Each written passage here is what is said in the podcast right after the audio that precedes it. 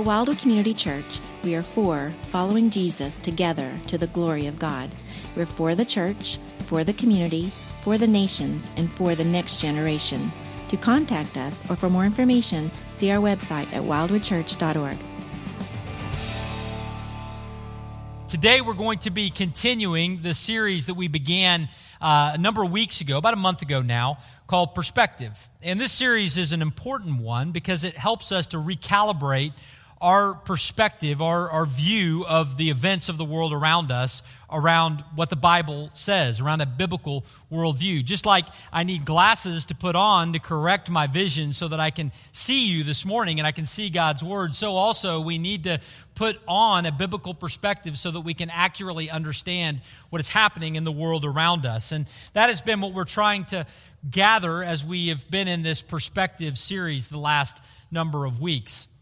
Now, this is something that is really important because left to our own devices and left to the world in which we live, we can interpret things the wrong way with real world consequences.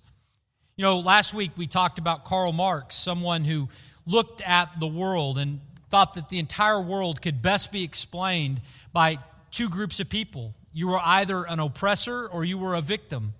And with those two large categories, he tried to offer a godless explanation for why the world was having so many problems.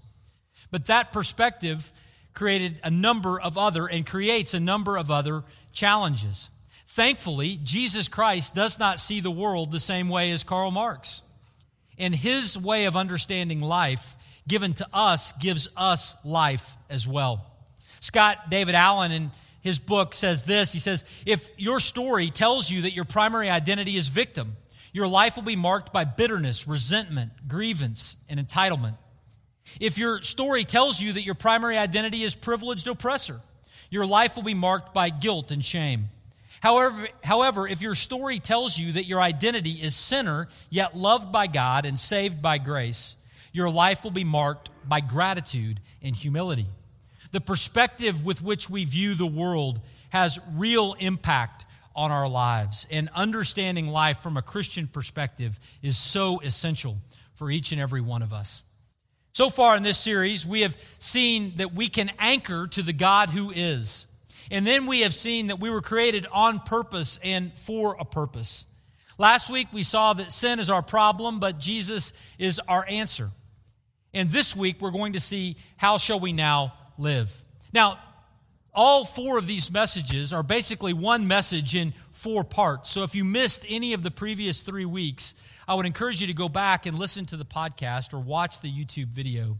Because today we're going to largely be drawing applications from where we have been over the last month. But as we prepare to draw those conclusions and applications together, I want to take you to the city of Jerusalem.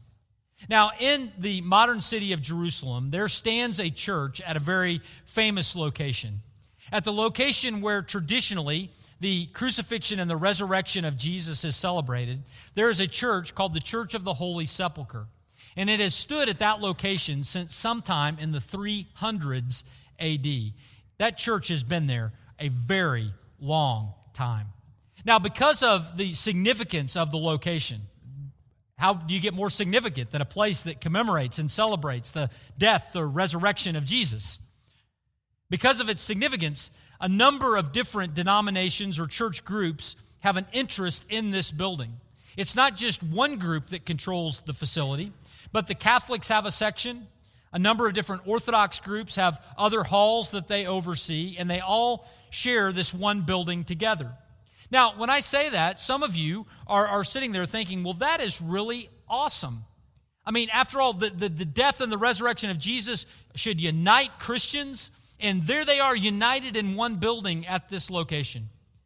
But you need to know the rest of the story. The leaders of all of those different groups in that church don't get along. They don't get along to the point that the key to that building is not held by any of those denominations. Instead, they gave the key to a Muslim man to hold it. And he is the one who unlocks the door so that they can come in and out. Now, this building is beautiful. The inside of it is extremely ornate with stained glass and a lot of statues and different things on the inside. But there is one thing that doesn't fit the rest of the decor, and that is this little ladder. I don't know if you can see it, but there's a little ladder that is right outside this window. Now, this is a simple cedar wood ladder that has been sitting and leaning up against that windowsill for at least 300 years. In the artwork of that building that has been done back that far, that ladder appears. That ladder, to the best of everyone's understanding, serves no purpose at all. At some point, somebody probably fixed the window. But today, because the churches can't get along, they don't want to disrupt the status quo, and so that ladder remains leaning against the wall, some 300 years after it was placed there. Now, when I talk about someone else's church, it's easy for us to chuckle and see the folly, right? But the reality is, as I say this, some of you are going, hey, that sounds like the church I used to go to. And still, for others of you, you might go, that sounds like the church that I attend right now. And so I'm horrified. But here's the thing when you think about this, it, there are elements of this that influence the way we think about church. We think about church as a beautiful building where ceremonies take place. All too often, that's our understanding of what the church actually is.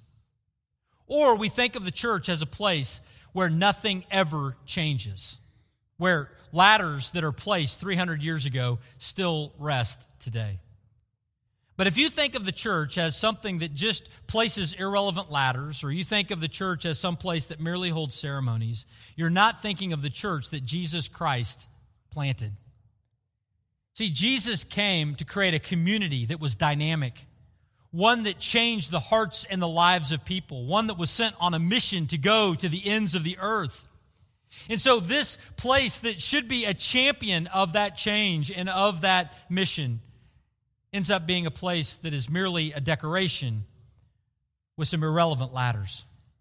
May our church and our lives, may it not also resemble this decay. May instead we be a people that live on mission.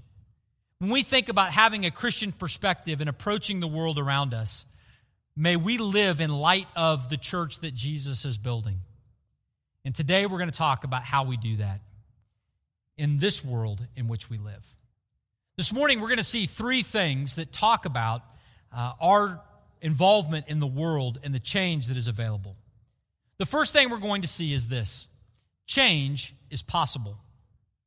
Change is possible. Now, this is an important thing to see and remember, and we see it really echoed throughout the scriptures. Change is possible. Well, what do I mean by that? I don't mean the change of God's truth. God's truth is constant.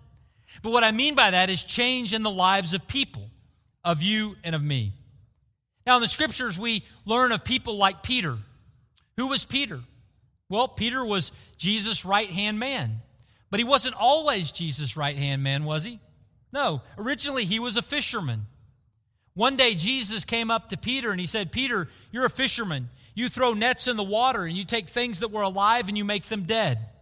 Jesus said, Instead, I'm going to make you a fisher of men, where you will take my truth into the world, and people who are currently dead in their sins will become alive in me. And so Peter's life was transformed. Change was possible for him. But it wasn't just possible for Peter, it was also possible for Paul. Now, who was Paul? Paul was the one that wrote a good portion of our New Testament. He was the one that planted churches in a number of prominent cities in the Roman Empire in the first century. But he wasn't always a Jesus follower. As a matter of fact, he began his life as a Jesus persecutor. He persecuted the church and the followers of Christ. But as he was on the road to Damascus, Jesus appeared to him and saved Paul's life and gave him a new mission and purpose. Jesus said to Paul, He says, I have appeared to you for this purpose, to appoint you as a servant and a witness to the things to which you have seen. Paul's life changed. He went from a Jesus persecutor to a church planter. Change is possible. That was true for Peter. That was true for Paul. Now, what name are you expecting next? Peter, Paul, and? We have a few children of the 60s. All right, so Peter, Paul, and Mary. It was true of Mary also. Who was Mary? Mary, in this instance, I'm thinking of the Mary that was the mother of Jesus. But she wasn't always the mother of Jesus. She was once just a, another teenager in Galilee. But the Lord saw favor upon her, and Jesus came to dwell in her womb. So that when she visits her cousin Elizabeth, Elizabeth says to her, Blessed are you among women, and blessed is the fruit of your womb, Mary. Change was possible for Peter and for Paul and for Mary, but not just for them. Change is possible for you, and change is possible for me. And as we gather today, we know that, right? We are here today not on accident. We are here today to worship Jesus Christ because he has transformed our lives. He has changed us. We weren't born following Christ, but we came to know the depth of our sin and found and placed our hope in him. This is a, a story that is echoed by all in the room here who have trusted in Christ. Some of us have testimonies that were like the Apostle Paul, at one point living a life diametrically opposed to the gospel. And Jesus and his grace saved us. Others of us have a testimony like Timothy, who was taught the scripture from an early age, but still came to find his identity and his hope in Christ. But all in this room who are Christians, who have trusted in Jesus, have had our lives transformed by him. And since we are so familiar with that change, both in the scriptures and in our lives, my question is this Why is it that we are so pessimistic? Why is it that we lack such hope? Why is it that we look at the world around us and the best that we can do is act like those two Muppets who sat in the balcony and just criticized everything that happened on the stage? All too often, Christians just sit around and gripe about what is happening in the world around us and we wring our hands when all the while we know of the transforming power of Jesus and His grace. He changed us. And if He changed us, He can change those around us as well. And so when we think of looking at this world through a biblical lens, let us not think that it is a steady state, impervious to change. But let's remember that this is a place that can be transformed by the grace of God. And you and I are pieces of evidence one, two, three, four, etc. So the first thing we see is that change is possible. But the second thing that we need to see and remember today is this the right change requires a motor. The right change requires a motor. Change is possible. I would even say that some change is inevitable, at least incremental change. We're not the same people we were a year ago, five years ago, 10 years ago. People who know Jesus, people who don't know Jesus, their lives progress in different directions. But here's something that I know the direction that this world wants to push you is not towards the rock of Christ. The direction this world wants to push you is further away from Him. Left to ourselves, we will not get more godly. That's just true. This idea is talked about in Isaiah chapter 53, verse 6, when in his prophecy, Isaiah says, All we like sheep have gone astray. We have turned everyone to his own way.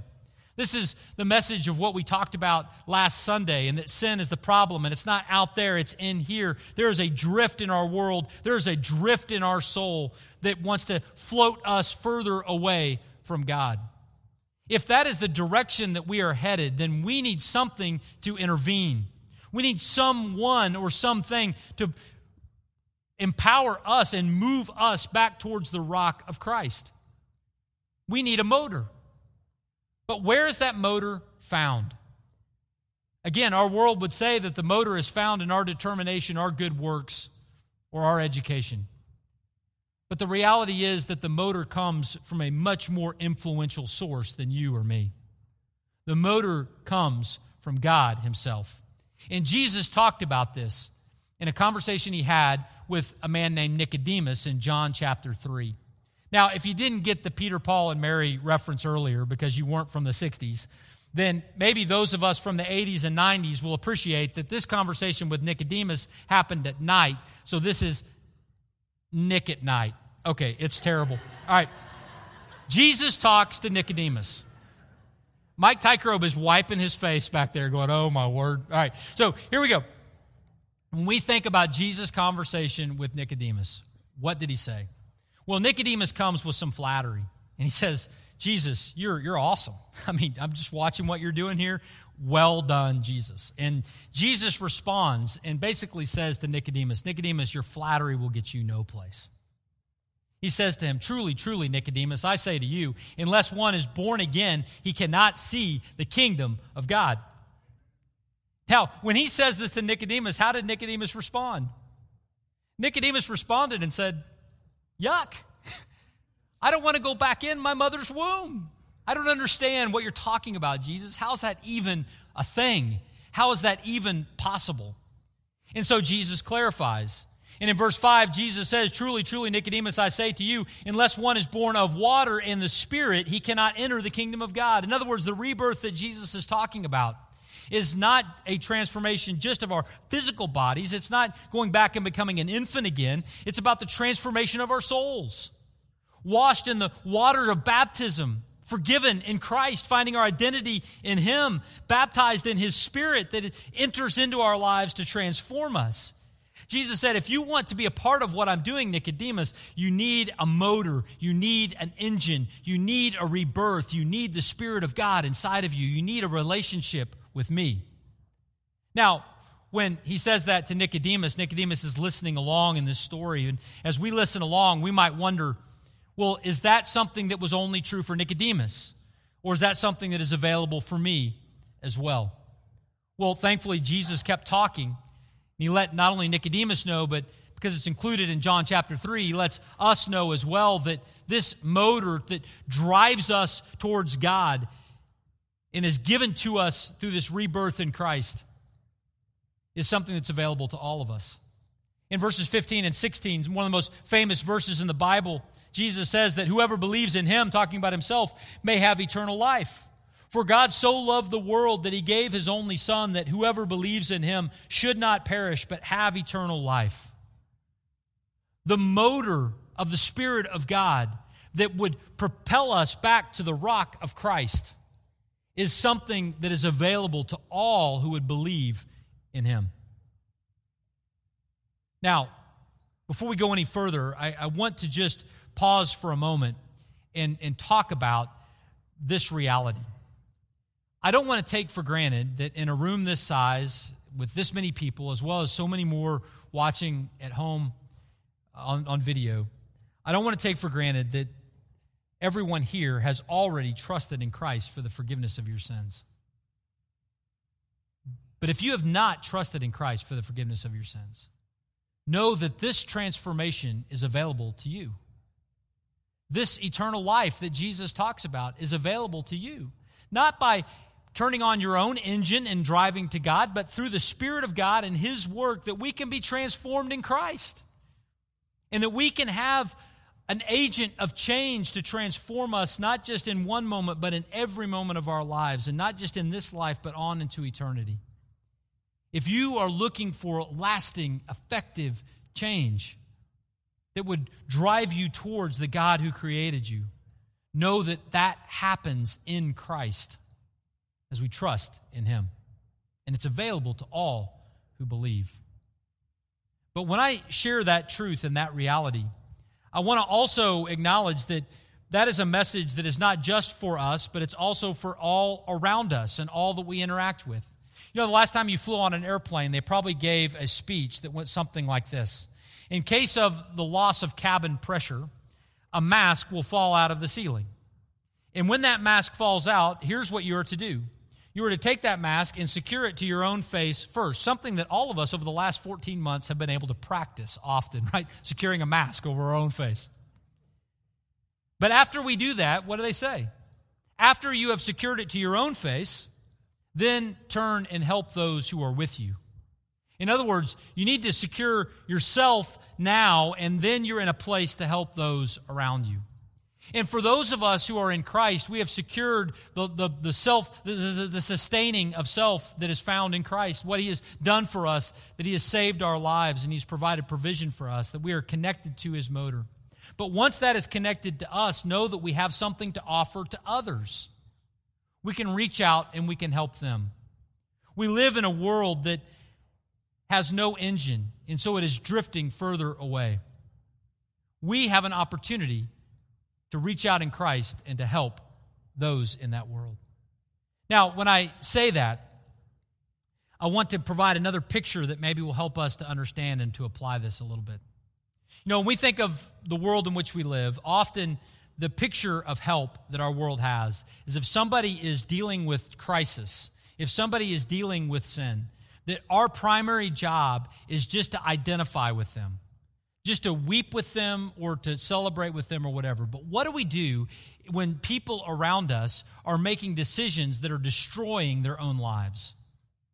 What do we do when, when those around us come to us and, and tell us that they are, are struggling with homosexuality as a temptation or transgenderism? When they say that they're pursuing a relationship physically with someone who is not their spouse?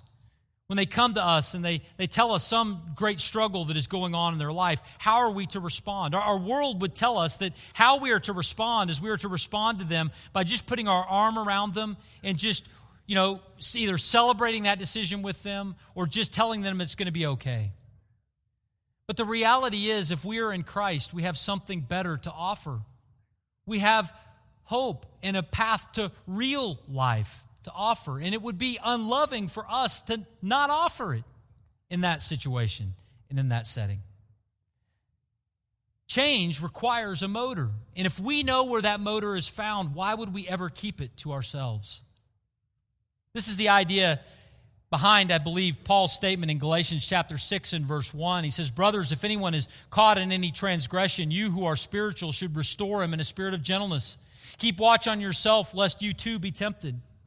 When someone comes to us and they are struggling, rather than just jumping in with them and weeping with them. We can, we can certainly weep with them. We can express concern, but let's keep our feet firmly planted on the rock of God's truth and offer them a hand of help to pull them with us to the place of security, hope, and true life.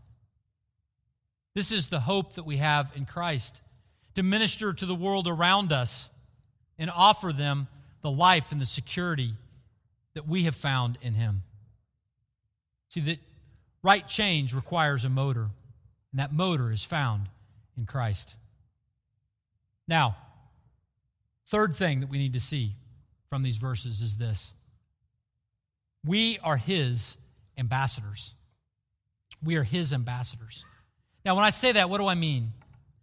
Well, what I mean is that you and I are representatives of our God, and we are living a long way from home. Now, when I say that we're living a long way from home, some of you resonate with that because you're a university student who have come here from the Northwest or the Northeast or some other state, and you feel a long way from home. For others of us, we feel more at home because our family is around us. We grew up in this city or this town or this state. But the reality is, for a follower of Christ, there is no place in this world that is truly home. Our identity is found in heaven. Our citizenship is found in heaven. Our ultimate hope is found in heaven. Therefore, as we live out our lives on this earth, we will all share this sensation of feeling like we are a long ways from home. Hebrews chapter 11, verses 13 through 16 talks about this. In this chapter on these heroes of the faith, it says that all these heroes of our faith died in faith, not having received the things promised, but having seen them and greeted them from afar, and having acknowledged that they were strangers and exiles on the earth. They desire a better country, that is, a heavenly one. Therefore, God is not ashamed to be called their God, for he has prepared a city for them. Our home, our identity is in heaven. And while we live out our lives on this earth, we are his ambassadors. We are his representatives. This is a part of who we are in Christ. Now, this language of us being an ambassador of Him certainly is echoed in Hebrews 11, but it's said explicitly in another passage of Scripture in 2 Corinthians chapter 5, where Paul writes to the Corinthians and he lets them know that they are his ambassadors. And if we are in Christ today, friends, you and I are his ambassadors as well. Well, in what sense is that true?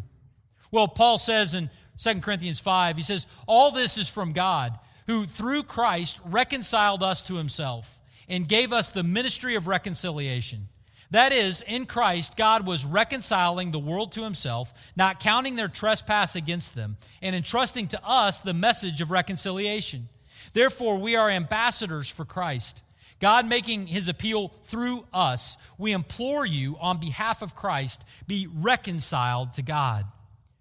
We are representations, representatives of God in this world. And as we interact with those around us, we have the privilege of inviting them to be reconciled to God through Christ, just as you and I have been. And when we invite someone who doesn't know Christ to know Christ and they embrace Him by faith, we are giving them a motor and an engine that will lead to incredible change in their lives. John Stott talked about this a little bit in this statement. He says, Evangelism is the major instrument of social change, for the gospel changes people and changed people change the world. If you want your life to have an eternal significance, if you want your world to be transformed into change, what do we need to do? Well, what we need to do is we need to preach the gospel of Jesus Christ. That is the agent of change that has changed our lives and can change the lives of those around us. And when individuals' lives are changed, what happens to their society? their society changes as well. You know, when the Apostle Paul went to the city of Ephesus on one of his missionary journeys, he shows up there and there are not many Jesus followers. And he preaches the gospel. And suddenly people begin to believe. Not just one or two, but a whole bunch. How many came to faith? We don't know exactly. But so many lives were changed by the gospel that the biggest industry in that city, which was the making and selling of idols, began to be impacted. The idol business began to, to shrink because there wasn't a market to buy idols. Why? Because so many people were becoming Christians. If you want to change the society, change the hearts of people. If you want to change the hearts of people, you do that through the gospel of Jesus Christ. Friends, this is the hope that we have. It's how we respond. We're an ambassador for Him. Now, if we're going to be an ambassador for Him, not only should we engage in evangelism, but we also need to remember our identity as citizens of heaven. How do we remember our identity as citizens of heaven? Well, we certainly read the Bible. This reminds us of who we are. But also, we can remember the truth of Scripture through songs. You know, just this last week, I, I asked a number of people on my Facebook page, I said, hey, what are some songs that you listen to that remind you of God's truth when you're experiencing a hard time? And what I got back was a, a list of 74 different songs. And in that list of 74 songs, we have turned that into a playlist and posted. You can find the link on my blog. Um, but that is an opportunity for us to listen to truth sung over us. You know, I've, I've said this before in other contexts, but I, I forget a lot of things, but I know all the words to Bon Jovi's Living on a Prayer. How do I know that? Well, I know that because it's, it's, there's a tune and there's a melody, and it just is embedded inside of my life. So when I'm mowing the yard and things go blank, that comes up. We need to fill our mind with the songs of the Lord so that we can be reminded through those memorable melodies and words of the truth of whose we are. Not only that, but at times we need to take a citizenship class if we're going to be an ambassador so that we really understand the truth that lies behind what we believe. At Wildwood, on the back of our bulletin every Sunday, there is a list of our core beliefs. But if you're wondering what all those mean, you can join us next Sunday in room five uh, for the next several weeks between 9 and 10 o'clock as we're going to be studying what we believe as a church in terms of our doctrine, our core doctrine. These are all ways for us to remember our identity as citizens of heaven. We are His ambassadors. But not only are we his, ambassadors, but if we are his ambassadors, that means that our churches are embassies. They are a place of, of heaven here on earth, a long way from the homeland. They're a place where you can go and hopefully experience the kinds of interactions that echo the values of the kingdom of God, that echo the values of our King. This is the idea that Jesus shared in Matthew chapter 5, verses 13 through 16. He, he, says to his disciples, and by effect to all of us, he says, You are the salt of the earth. But if salt has lost its taste, how shall its saltiness be restored? It is no longer good for anything except to be thrown out and trampled under people's feet. You are the light of the world. A city set on a hill cannot be hidden. Nor do people light a lamp and put it under a basket, but on a stand, and it gives light to all in the house. In the same way, let your light shine before others so that they may see your good works and give glory to your Father who is in heaven. When people interact with us individually, and when people interact with us as a community of followers of Jesus, They ought to get a sense of the values of heaven. This statement by Jesus was really a, a, an introduction to his famous Sermon on the Mount, a sermon that is going to talk about what the good works are, what, what the change, where should the change and the good works and the light be seen and felt in our world as others look at us. Jesus talked about that in his message. He said if people look at us, they ought to see something different in the way that we handle our anger. He says that in his Sermon on the Mount. He says if people look at us, they ought to see a different way in which men relate to women and women relate to men. He says when people look at you, they ought to see that you value and live out your marriage differently. So when people look at you, you, they ought to see people who mean what they say and say what they mean.